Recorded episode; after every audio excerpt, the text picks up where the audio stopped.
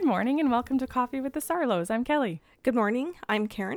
And on today's show, we have a special guest with us today, Dr. Scott Kolbaba, medical doctor from the United States. Scott, good morning. Good morning.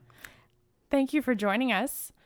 This is It's a pleasure. yeah, and a pleasure for us. You're our first Skype caller or Skype guest. So this is uh this is this is fun. Scott, can you tell us where you're Skyping from this morning?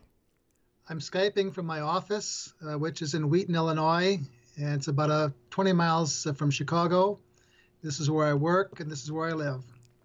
And Scott, I know some of these answers, but for our listeners, I'm going to ask you some questions. What type of medical doctor are you? I'm a in- general internist. I've been doing this for 35 years, and I see all comers. So I'm just a primary care doc.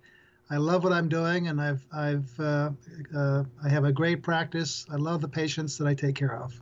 Well, that comes through very clearly in getting to know you as an author of your book, Physicians Untold Stories, um, by Scott J. Kolbaba, MD, with 26 other physicians. So, on the front of your book, Scott, at the top, you've written miraculous experiences doctors are hesitant to share with their patients or anyone. And on the bottom, it says, Discover the miracles in your life. And on the back of your book, you have a list of these 26 different physicians. And can you just begin by just telling us how you got together and why you got together with these physicians to create this book?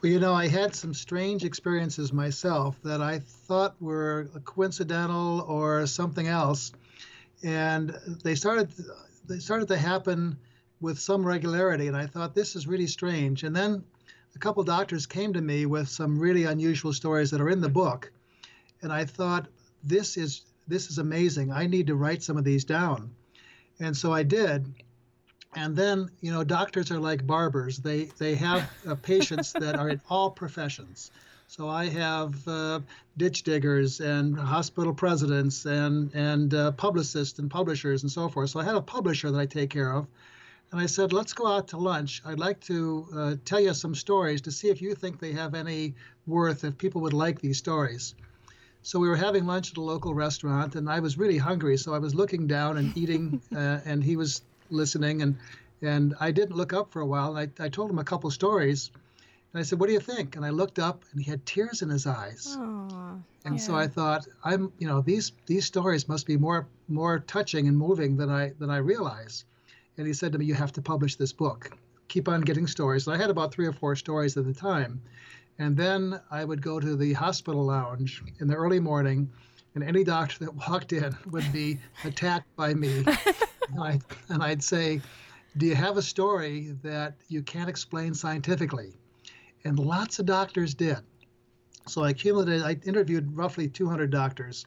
Oh. And I accumulated a number of stories. And the stories that I, I, I used, I had, I had a strict criteria. Uh, the criteria was if I could get, if this story gave me goosebumps or made me tear up, then I included it. If it didn't, it wasn't good enough. Oh, and I've I got a large, large number of other stories, but but the, the ones that made the book are are the ones that really uh, moved me. So the point, uh, I mean, I know there are lots of points, Scott, because I read the book, and um, one of them was that you really wanted to create and um, really discuss and bring out for humans connectivity, and that science isn't about um, separating that; it's about making sure that the physicians are a part of it. Yes, yes. Physicians are scientists, and they rely on science to make their decisions and and to do all the things that they do in in, in uh, on their job. But there are things that doctors run into that everyone runs into, but but especially doctors because they want to keep this scientific that they just can't explain. So And does they it? don't talk about those things. So does that kind of put you in conflict, or do you like what kind of a process do you go through um, to to just be open to that? Because so many people would say to Kelly and I, "We're we're open to what you do, but they're still science based, or they're still skeptical." So what did you kind of go through? Well, there is a conflict. You know, uh, when you are a scientist, when you've learned the scientific method and you rely on science and, and evidence-based medicine, you you are a little uncomfortable when you have something that you just simply can't explain. And uh, I realized that that virtually everyone has some of these some of these experiences, or their family does, or or someone that they are close to. And so I discovered that there are lots of doctors that have had these experiences too, and they are a little bit in conflict too of, as to how to explain them.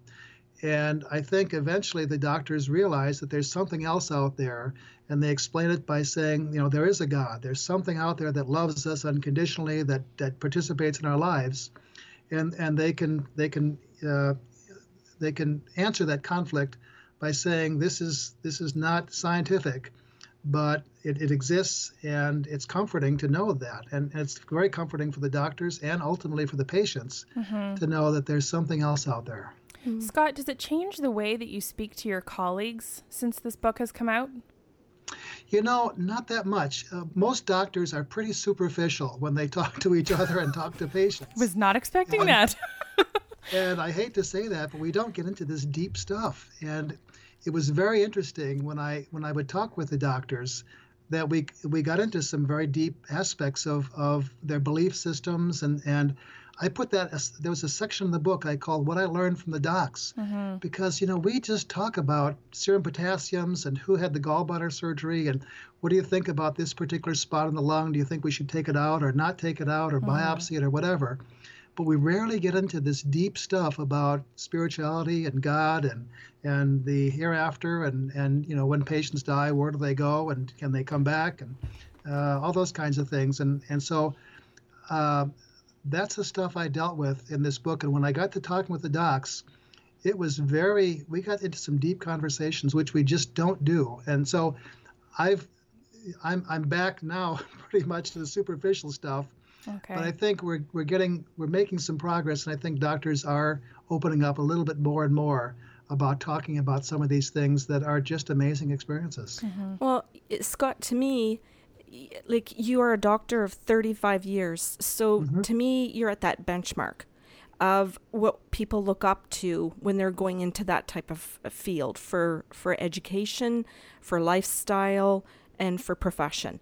And so if these doctors are all coming forward in this book to say we're going to shake it down from the top, then you pick the right group of people because sometimes what what we hope for, I'll say is as as a patient, is that compassion and that connectivity to the doctor so that I want you to trust your gut. I want you to, if you had a dream the night before, that you follow what the dream said. And I saw all kinds of evidence that doctors do do that um, in your book. They do. Doctors do that.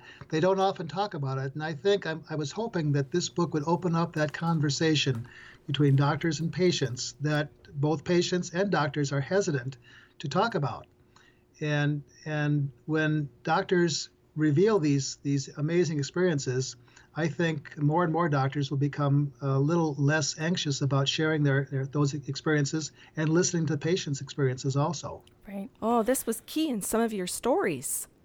Yes. So yeah. And it, it, to the point where it saved it saved lives, and that's that's what I read in the book over and over again, where it either saved mm-hmm. a life or it changed a life. And one of the things I got from how you wrote the book is that it didn't just change your patient's life because you trusted your intuition or your your inner knowing. And I know like one of the doctors refers to it as his sixth sense. Mm-hmm. Um, but it changed the doctors. Yes, yeah. These stories, uh, these experiences, I should say, that the doctors had uh, changed their lives and and brought them uh, closer to what they consider the, um, uh, the this force that uh, is above all of us, and most of them call it God. Mm-hmm. And so I think these experiences um, cause some of the doctors to really, really, uh, uh, truly believe that there's something else out there, that there is a God. Scott, I know we've mentioned how many years you've been in practice. When you came together with these physicians to hear all these stories and to publish this book, did it re energize you to be in your profession longer? Yes, it did. Um, it, it's it's fun to think there's uh, and rewarding to think that there's another aspect of medicine that mm-hmm. we don't commonly learn about in medical school, we don't think about. But when I heard these stories from so many doctors, it was really exciting and and to um, uh, to realize that there's a different aspect of medicine. And now that I, I I'm looking for these kinds of experiences, and I think lots of people have them. Yeah. And I'll frequently be, become late in my office hours because I'm I'm telling these stories to patients, and then they tell me stories back. Yeah. Just as amazing, and uh, that they never thought potentially were more than just a coincidence. Mm-hmm. And so it's fun to to open up that conversation. And uh, so I'm enjoying things, I think, more now than I than I did before because there's another aspect of medicine that uh, uh, you know we're not trained in. Okay, so I I just took the back of your book, Scott. And mm-hmm. just so that our listeners could um, get a, a rough idea, because what we really want them to do is purchase Physicians Untold Stories. Um, but I just wanted to rhyme off a little bit of a list. So we've got some general surgeons, mm-hmm. emergency mm-hmm. medicine, family practice, interventional radiology, cardiology, ophthalmology, um, infectious diseases, palliative care, general surgery, neurosurgery, obstetri- obstetrics, gynecology. Mm-hmm. Um, what else here? I'm, try- I'm hoping chiropractic. I think you know I featured yeah, it as our because I'm I'm reading one book a month this year, and this was our featured book for May. So I had asked listeners and, and people who follow us to join me in that reading. Uh, and it's laid out and it's kind of, is it fair to say, a chicken soup for the soul kind of format, Scott? Yes, it is. It really is. Yeah. There are a couple sections in the book. One is the stories themselves. Yes. One is a large section of what I really learned about docs, mm-hmm. uh, which I didn't know before and one uh, and then the last section are the like like one page bio on each doc mm-hmm. which is really more of a, a story and and there's some fascinating stories about the doctors escaping from oh. communist Cuba and uh, uh, Romania, communist mm-hmm. Romania, and being chased by Secret Service people and, things like that. So some of these doctors have had some amazing experiences in their mm-hmm. lives. And it's all told in story formats, which I think is more interesting than just you know uh, a, a, different format versus a story. Yeah, it's a very inviting read, and it, and I I mean easy in the sense that it's not intimidating academically. Uh, so for anyone who's picking it up, it, it's it's very uh, conversational almost. You know, you that's kinda, what I hoped it would be. It's mm-hmm. very it's an intimate read. Um, I I wanted to ask you about backlash if there has been any backlash that you've received since publishing this. You know, we were all worried about that. All the docs and myself were worried about that. And I even had one doc that wanted to remain anonymous because he was afraid that he would be criticized. And all the docs were a little bit afraid of, of being criticized. Right. And um, we had the launch in September, and, and there was it was a nice uh, launch. We had a, a, a lot of people there, probably a thousand people and it was such an exciting launch and so um, uplifting that and the doc many of the docs were there for, for, the launch that had contributed to the book. And the one doctor that had remained anonymous said this is so exciting. I want to be part of this movement. Please tell people who i mm. am. I don't want to be anonymous anymore. So there has been absolutely no backlash at all from myself or to the doctors. And, and everyone was concerned about that. And I and I think you know the the question is why why would doctors that have a good solid practice that are doing well in life uh, financially uh, and, and reward wise and everything why would they risk telling a story that's so amazing that they could be criticized for that and I thought a lot about that and talked with the doctors as to what their motivation was and I think I finally came up with the answer and that is most docs, and I called them this in the in the book. I call them sappy do-gooders. Most mm-hmm. doctors do something good all the time. They want to help someone. They want to cure the world. They want to do good things every day.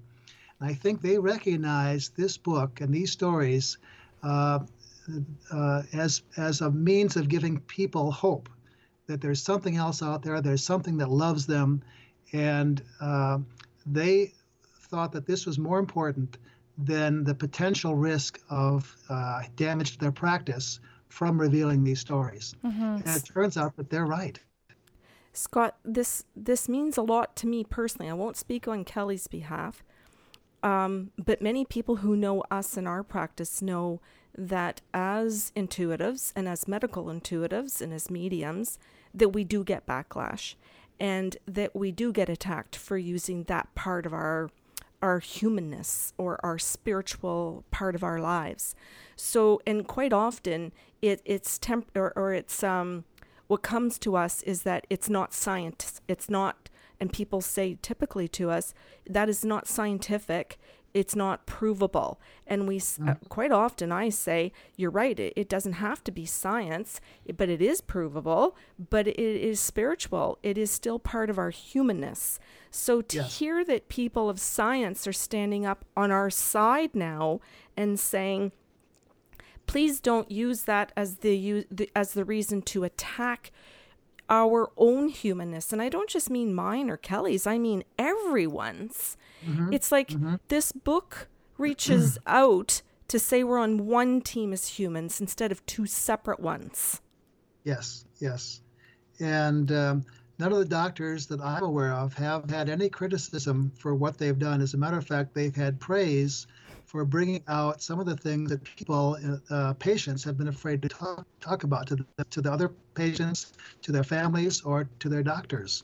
Right. And so uh, I, I, think this. I think the stories have done a lot of good in the, our local community and, and all over when people are reading the book. That that um, I think people recognize many people have had stories like this or similar experiences or strange coincidences that they've been afraid to share. And I, am hopeful that this, I think it has, allowed them uh, to feel more comfortable about sharing those experiences. Mm-hmm. So, saying that, um, I, I, wanted to to jump in now and talk about um, some of them. Um, okay. And actually, w- one of the first ones w- that I that I enjoyed and I thought was really good was, and I don't know how to pronounce his name, so I'm just going to begin. But it, it was the gen- the Doctor David uh, Mokel or Mokel. Dave Mokel, Mokel. and yeah. the beautiful story about him coaching his two sons. Oh, in, that was a story. Yeah. Yeah, in basketball, and how I really like that one as an intuitive because he's talking about he's he's a doctor and the love of his life he is to coach his sons and in basketball in um, the church the church group and yes. what he sees in all of the other little kids on the team with his children i think this was around grade 7 and 8 is yes, that is that some of them are not very good and that but he sees um, the defenseman has this sense of intuitiveness, uh, like timing, and he recognizes that this is his good quality. This is something he's better at than the rest of the team, and I really like that little aspect of it because intuition means that we're connecting to other people. And on a mm-hmm. basketball team, this is what we want because this is where teamwork is so important. But I can't think of a better place than to say intuition is more important than in an OR. Yeah. Yes. Yes. When when you when when surgeons doctors, nurses, cleaning staff, every single person because I don't know all of them that are in that room, but I want to be I want to be inclusive to every member of the team who cleans the room, preps the equipment. Every single person is part of your team or it can't go right. And how the intuition amongst all of you is is that spidery network where in order to have a successful surgery or procedure you guys have to hum, you have to vibrate together like a choir or like an orchestra. We're having a big uh, push now in our hospital uh, for safety. And it's interesting that one of the uh, characteristics and qualities that they want in every person is, uh, on the team is to be is to be able and and willing to speak up. So when the surgeon comes in, uh, the uh, tech is not afraid to say, Doctor, I, I think there's a problem with this or that, and speak up because uh, those people sometimes will dis- will discover something that can be life life and death uh, has life and death implications. And if they didn't speak up, uh, something would fall through the cracks, and and there would be a serious serious problem. So every member of the team is important, and that's what our hospital is now trying to uh, uh, instill in, in every member of the team that every member is important and they ne- need to be connected to make something uh, as important as a surgical procedure successful. That's wonderful, Scott. Can I ask you something? Like, it, like, um, do, do, do any of the hospitals that that you're aware of include energy healers in any way, or that aspect of healing? And because I know I some hospitals are in, like, there are over 300 studies now um, out over the internet where that type of healing is more inclusive. Have you had any experiences with that so far? Not so far. Not so far. I think we'll be getting into that more and more as the, as time goes on. But I, we I've, I'm not at our hospital, and I'm not familiar with other hospitals using that. Okay, okay, um, that that's that's good. I, I don't know if this is even a, a, worthy question, but you had mentioned before we started recording that you've done tons and tons of interviews at this point. And I'm really curious to see what you get out of those each time you speak to more and more people. Uh, we've done a lot of interviews, we've done a lot of speaking, and um, it's fun and it's exciting to see how people react to this. And uh, I will f- frequently get stories that come back. I'll have people come and talk to me about how they were influenced. And the, one of the most touching things uh, happened to me just uh, last week. My daughter, who uh, my last daughter, is graduating from from high school uh, this next Saturday, and so she had her last concert, her last choir concert uh, in our high school last week and I felt a little emotional because this is my last. I've got seven kids. I'm not sure where they all came from, but I've got seven. Some are adopted. And this is my last one to finish high school. And I just realized after yeah. 27 years at this high school that we'll, ne- we'll never be to the high school again for a, an event that my kid is in. Mm-hmm. We've had kids in all kinds of things football and basket, basketball and whatever, uh, choir, show, show choir, etc. And so I was a little emotional and a, a, girl came up to me who was a junior, and she said, "Our English class is now reading a, reading books, and we're we were brought a, a, number of books by the librarian that were included in this reading list, and yours was one of them. And I was I was really pleased. I was actually surprised that, that they did include one of my books. And yeah. she said, "I read your book, and I'm reading it right now." And I realize now that many of the coincidences I've had in my life may not be just coincidental. Wow. And that just touched me so much that I almost broke out in a tear when she said that. It was just so, that was, I was hoping that this book would get people to realize that there's something else out there and that coincidences may not be coincidental. Mm-hmm. It was mm-hmm. such a reward for me to hear that.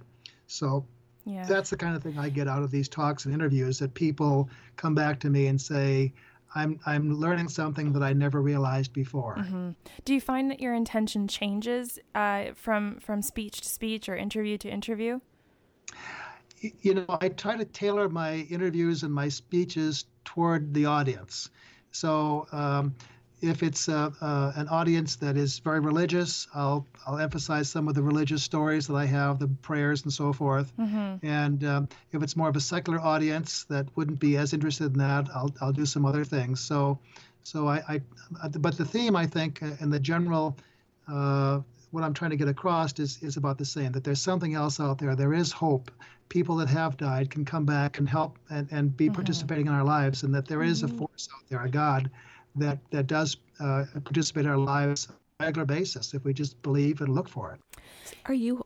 Sorry, sorry, you go ahead. Are you hoping, Scott, um, or is it in the the range of your thinking that perhaps medical schools may be able to accept your book and encourage students of medicine to learn this?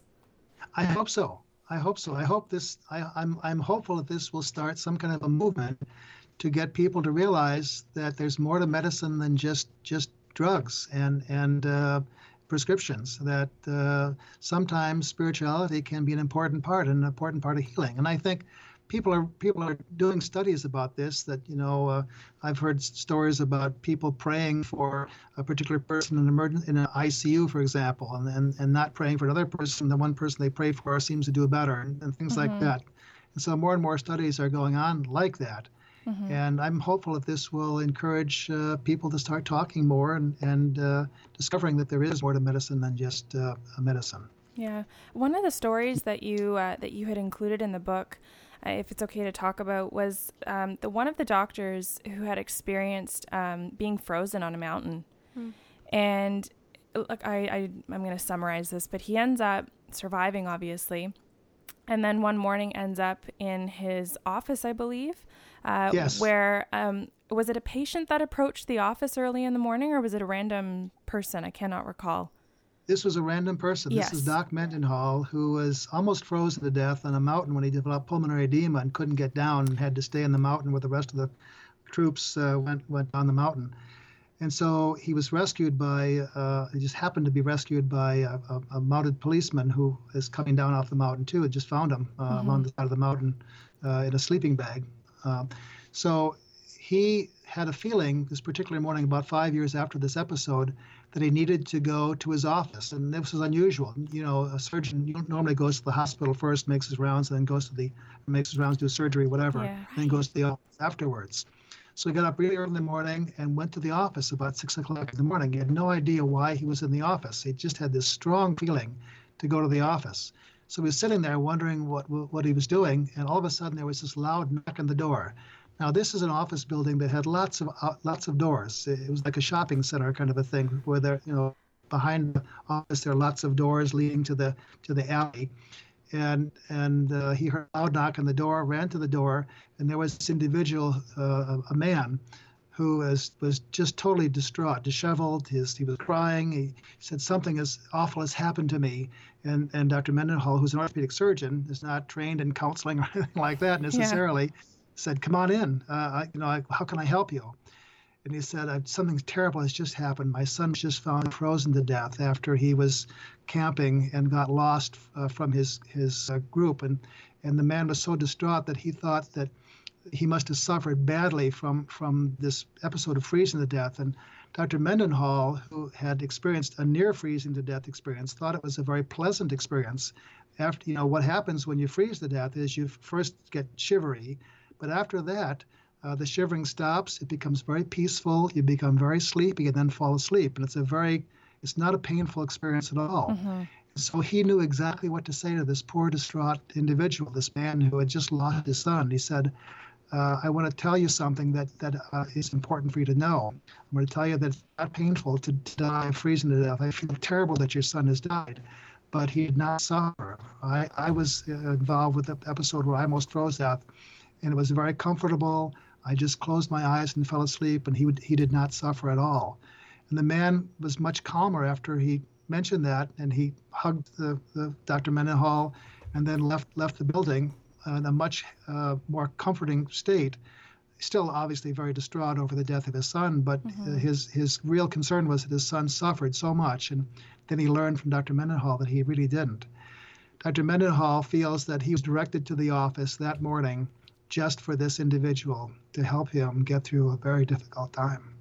You know, and some people would say that's his intuition, and some people would say that's God's hand, and that there are different terms for that energy um, yes. that moves us as human beings, that compels yes. us. And that's the semantics over the language, but that it's all the same source. Is that? I, I, I think it is. And, you know, my goal is not to, to be uh, preaching uh, a particular particular religion. My goal is to yeah. have people realize there's something else out there that looks out for us and that directs us. And it can be an energy, it can be a force, whatever. Right. Most of the docs called it God, but uh, you can call it whatever you like. But there's something else out there that is comforting to know, especially when you have a world out there that is a tough world to live in, where people are dying, mm-hmm. where family members die, where you get sick and have some serious illnesses, to know that there's something else, uh, and and search for it, find it, find whatever it is that that you believe in, that is this force, and that will help you. Mm-hmm. I I love that that one was included because I think when I sat down to to read it originally, I had this idea in my head that it was about doctors and it was about saving lives, and that each story was going to end in an intuitive experience where the person lived. And when I read this one, I started thinking about what what um, our audience would think because we'd recommended it. That this wasn't quote unquote a good story because no one no one lived. But I I just remembered that kind of that warm feeling at the end that the doctor was able to comfort based on a personal experience. And it had nothing to do with profession. You could have taken the, the doctor out right out of the story and it could have been any person.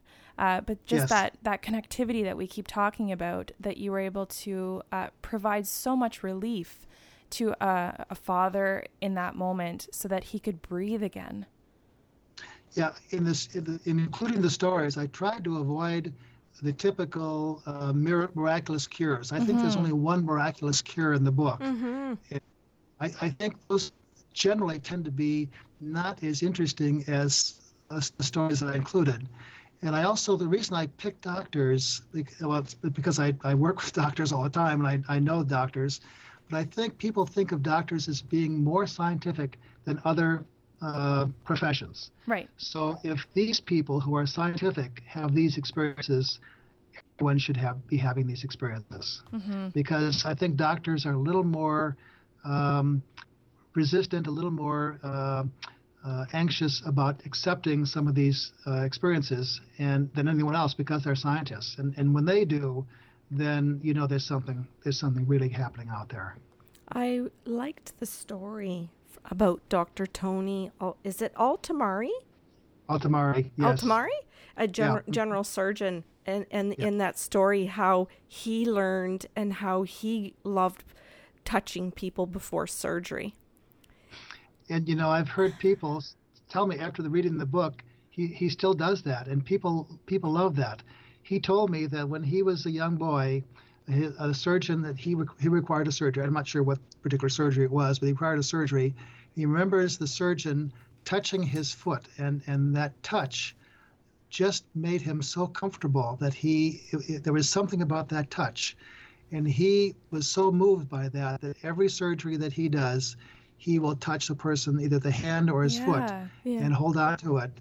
And I've had my patients say that was the most comforting thing and, and, and made me so relaxed of that I was able to calm down before the surgery just by that touch. Well, and, and I think for most people, you, you at that point don't feel like a patient, you feel like a person. And that you yes. can put your trust in that other human, that you are going to be cared for because there's a true feeling of, of um, well, connection again. I, th- I think that's right. I think that's right. And you know, uh, when I after I talk with some of these doctors, these doctors are pretty tough doctors. You know, they have to put up with lots of bad things that, that they're dealing with. And you don't always see the uh, side of them. And this was really an eye opener to, to have a really dedicated but tough, tough doctor tell me some of these moving, touching experiences. And the other thing that happened to me with, with, with him also was that we lost a patient that I, I think was was destined to, to leave the earth. I, there was nothing we could do. He had, had a complication from gallbladder surgery, had a heart attack, and, and he died. Yeah. And when Dr. Altamari found that out, um, it was he was off for a couple of days. When he found that out, I saw him in the hospital, the, the halls of the hospital, and he came up to me and he had tears in his eyes. And I've not seen that before. And he said, "What happened? You know, I loved that, that man. I loved him very much." And what happened to him. And I ex- explained, you know, what the heart attack and so forth, and, and uh, that he that he died. It wasn't his fault at all. But um, to see that emotion was very, very uh, comforting to me to know that they doctors care. Doctors care a lot mm-hmm. about their patients, and they, you know, even though we lose patients all the time, we don't get hardened to that. We still uh, feel feel for that, and and we still have an emotion when, when, when someone dies. I think this is really important, Scott. I think it's it's a critical message because so many people, excuse me, when they lose somebody can blame the doctor and want to sue mm. and they don't understand or in that those moments of feeling their grief and their pain are looking to to lash out sometimes to hurt because they're hurt they don't see the physician as human. That's right. That's right. And I think if physicians show their human side, they're less likely to feel that anger. And, and if a person, if a mm-hmm. doctor will say, you know, I, am I'm, I'm sorry, we did everything we could, it looked mm-hmm. like there was this, this, complication, I think people are less likely to to uh, resort to uh, legal legal means to to uh, express their anger. Uh-huh. So, can we go to another story? Sure. Three Way Phone Call to Heaven by Scott Kolbaba on page 123 that was a that was an interesting uh, uh, story. yes, I was I was making rounds for my partner, uh, Dr. Boren, and um, I was seeing um, uh, one of his patients who had an asthma attack, and um, it's interesting that Dr. Boren had seen her. You know, things always happen right when you're ready to leave on vacation or something. So he was off this week and ready to leave, and they called him to the emergency room to see Sharon and Sharon was having an asthma attack, and they were ready to send her home. And for some reason, Dr. Boren felt a little uncomfortable about that and said, Let, us just keep her. So he, he kept her overnight, and I was making rounds the next day. The, this is a Saturday and a Sunday. I was covering for him both days while he was gone. And I saw her on Saturday, and, and she was she was wheezy. She was doing better with her asthma attack. She uh, was living with her uh, daughter who had dogs and cats, and she was allergic to dogs and cats. And so uh, I her medication, and then the next day she was worse. And I thought, oh my goodness, I shouldn't have stopped some of the medications. Maybe I should restart them. And so when I went in to see her in the room, she was on the phone. And you know, most patients, when the doctor when the doctor walks in, they'll hang up and say, "I've got to I've got to go. The doctor's here," you know, and and and uh, that's really nice when patients do that, but it's not really necessary. But she kept on the phone, and I, I didn't know quite what to do. So I sat down and I was kind of fidgeting because, you know, she's on the phone and I'm not sure what to do with myself. And then she closed her eyes and listened for the longest time. And I was really uncomfortable then. I was kind of sitting on my hands, and you know, you don't know where to put your hands, and and and so it was kind of a funny thing. And I, I began to think, for some reason at, at that time when she, her eyes were closed, I, I began to think, well, you know, I wonder if there's something else that she could have besides her asthma attack. No, no, it doesn't make any sense. And well, maybe maybe I should do some additional testing. Oh no, it's just an asthma attack. And I'd go back and forth like that. And then finally, I, I decided there's, there might be something else going on here. Maybe I should do some additional testing. And then she hung up, and, and I examined her, and then went down to the nurse's station and ordered a test called the D dimer. A D dimer is a test for blood clots. Uh, when blood clots are dissolving in the body somewhere, the D dimer is, is elevated. And so about a, about two hours later, I got a phone call. The D, normal D dimer in our lab is about 300. Hers was 1800. So I thought, oh no, we need to get a, an emergency lung scan because she could have blood clots in her lungs. And sure enough, the lung scan came back positive. There were multiple pulmonary emboli in her lungs. Hmm. And I called her up and I said, We've got to move you to the uh, semi uh, step down unit to where you can, you can be monitored. You've got blood clots in your lungs.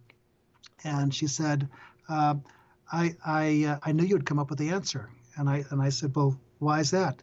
And she said, Well, when I was in, in the room and with my eyes closed, there was my minister on the phone. He was praying.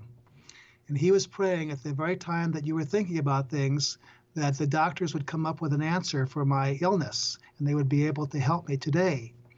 And I said, Oh my goodness. And so uh, I think there was some divine inspiration there while I was sitting and, and she was praying for me to come up with the right answer. And we did. And, and uh, after we treated her for a blood clot, she was fine in a couple days and went home. Imagine that. So it was an interesting experience. Mm-hmm. I called it a three way conversation with heaven. Mm-hmm. I, I, I really like that one, Scott, um, because and, and, and I could really relate to it. I felt connected when I read that story um, in the way that you connected to her and the mm-hmm. way that you connected to w- the prayer or whatever whatever God, whatever people want to put in the triangle, mm-hmm. where the three of you became the team that yes. that cared for the common goal. Mm-hmm. I think the other bottom line on that one is uh, there's a little voice sometimes in the back of your head, and my, my partner will frequently say that I, if I if I listen to that little voice, that never never steers me in the wrong direction. Mm-hmm. And that's the kind of little thing I, I had a little hunch there that I pursued, and thank goodness I did. Mm-hmm. I the part that I love about this story, and, and maybe it's kind of odd to to pick this one, but is that even just the way that you tell your stories, Scott, that you you sit uncomfortably, uh, or that you you know you sit on your hands and you don't know what to do with yourself.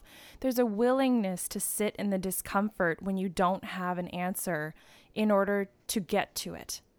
Because I think so many people are unwilling to sit in the discomfort that they want to rush something if it seems sensible at the time, or to just have an answer just for the sake of having one, even if it's not the right one. I think we get used to that discomfort because there are many things we can't explain right away. And it's very uncomfortable for me to have a patient come in, either the hospital or the office, and, and I go through their history and exam and do, this, do some testing.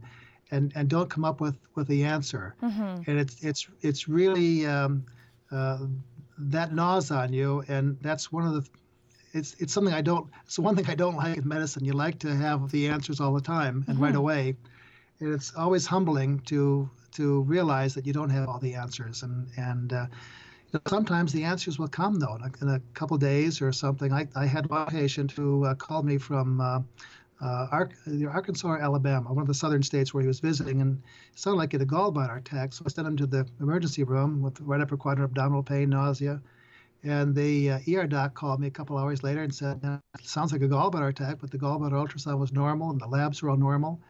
And so I said, well, when you come back to, to town, come on in and, and I'll, I'll see you. And he, a couple days later, I saw him in the office, and sure enough, it sounded just like gallbladder, right upper quadrant, abdominal pain, nausea, vomiting, and uh, I wasn't getting any better. And I was, you know, really uncomfortable because they did some nice tests in, in this southern hospital that he, he was at. And so I did some fancier tests, uh, fancier gallbladder studies and additional blood work and so forth, and it was all perfectly normal. And I really felt very uncomfortable, but not not knowing what the cause of his his problem was. Mm-hmm. I woke up a couple days later with a strong feeling that he needed a lung scan. Now, it didn't make, make a lot of sense because he had abdominal pain and nausea, not so much any lung issues, mm-hmm. but I couldn't get that feeling out of my mind. So I called him up about seven o'clock in the morning, which is unusual for me to do that. I usually wait till I get to the office and have my nurse make the arrangements and so forth. So I said, um, Taylor, you need to have a lung scan. I, I've, I'm, I'm feeling that you need to have that done today. He said, Well, I can't have it today because I'm flying out to Denver. I've got a business meeting and, and so forth. I said, Well, when's your flight? He said, 2 o'clock in the afternoon. I said, If I can get the lung scan in before your, you know, before 10, you'd still be able to make it, wouldn't you? And he said, Yeah. And he said, Would, would you go for that? And there was a long silence at the end of the line. And he finally said, Yes. So I called the hospital, arranged for the lung scan. They said just send him right over. If you know if he needs an emergency lung scan, send him over. So about an hour later, I got a call from the radiologist. And he said, That's a great call, Scott. How'd you think of a lung scan? I said, I don't know why. He said, He has a massive pulmonary embolus on the sitting on his diaphragm, which is mm-hmm. why he had abdominal pain and not uh, chest pain. Mm-hmm. It was a good call. Had you sent him, had he had he missed this and he'd gone out to Denver, he probably would have died with a uh, pulmonary embolus. Do you so, feel? Sorry you you live in that discomfort for a few days, and yeah. and uh, I don't know if it was divine intervention, coincidence, or what that led me to to come up with that idea of a lung scan. But uh, I, I, think it saved his life. Mm-hmm. I, I know you mentioned at the beginning of this that your criteria for stories when you were interviewing different doctors was goosebumps. Do you feel them for your own self at the time that you know these stories are happening, or is it looking back? you know, it's just looking back because when you're living in the story. You don't realize necessarily that it is something that's uh, special or unusual. You just you're just living in this in the story, and then when you look mm-hmm. back, you realize, wow, this was something. This was a divine hand that led me to this particular diagnosis or whatever. And so it's not. I, I don't think I, I've never felt it living the experience but afterwards you, you get some goosebumps or, or mm-hmm. tear up. And I, when I write these stories, I, I frequently been sitting at the computer with tears streaming down my eyes. This is a great story. This is an unusual thing. uh, I really feel I'm embarrassed to, to admit that, but but even now when I tell some of these stories, and I've told these stories lots of times, I still get a little emotional sometimes. Yeah. These stories are so powerful and so moving mm-hmm. that and they're not necessarily uh, sad. They're just they're emotional. Mm-hmm. Scott, do you feel that it came with age? That you could that you came to learn to balance trusting the that that your gut telling you different things or that voice in your head that you're referring to um, with the clinical side that said this is procedure and if you have to jump outside of what um, procedure would say that you learn to trust that does that come with experience I think it does. I think it does. I think uh, the more gray hairs you have, the more likely you are to believe that there's that you can't solve every problem with uh, with medicine necessarily, and, and, there are other things that happen that, that you need to pay attention to, and a little voice in the back of your head that sometimes will give you the answer uh, that you didn't realize uh, you could solve. So I, I, think it does come with, with experience, and, and lots of the stories are written or, or told by doctors that had been in practice for a while and had experience yeah. with medicine in general. So I know I asked you the question had it, uh, if it had changed the way that you speak to your colleagues, but I would also like to ask you if it changes the way that you speak to, listen to, and ask questions to your patients. I think it does, and I think my patients, uh, many of my patients have read the book, and and and I think they're a little more open about sharing some of their uh, spiritual side. So it, it does it does change, and and some many of them come to me with their own stories. Uh, I've had some some wonderful stories. Uh, there was a one of my patients um, told me the other day that uh, he uh, uh, was trying to get his daughter into uh, an internship in New York, and he couldn't afford the apartments in downtown New York. They were very expensive. This is a three month internship, and so one night he had a dream about a fellow that he'd been a friend.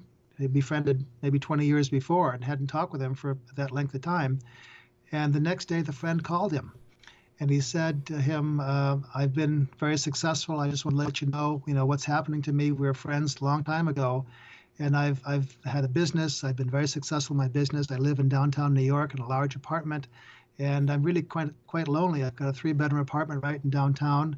And he said, uh, the, my my my patient said, "You know, my daughter's looking for."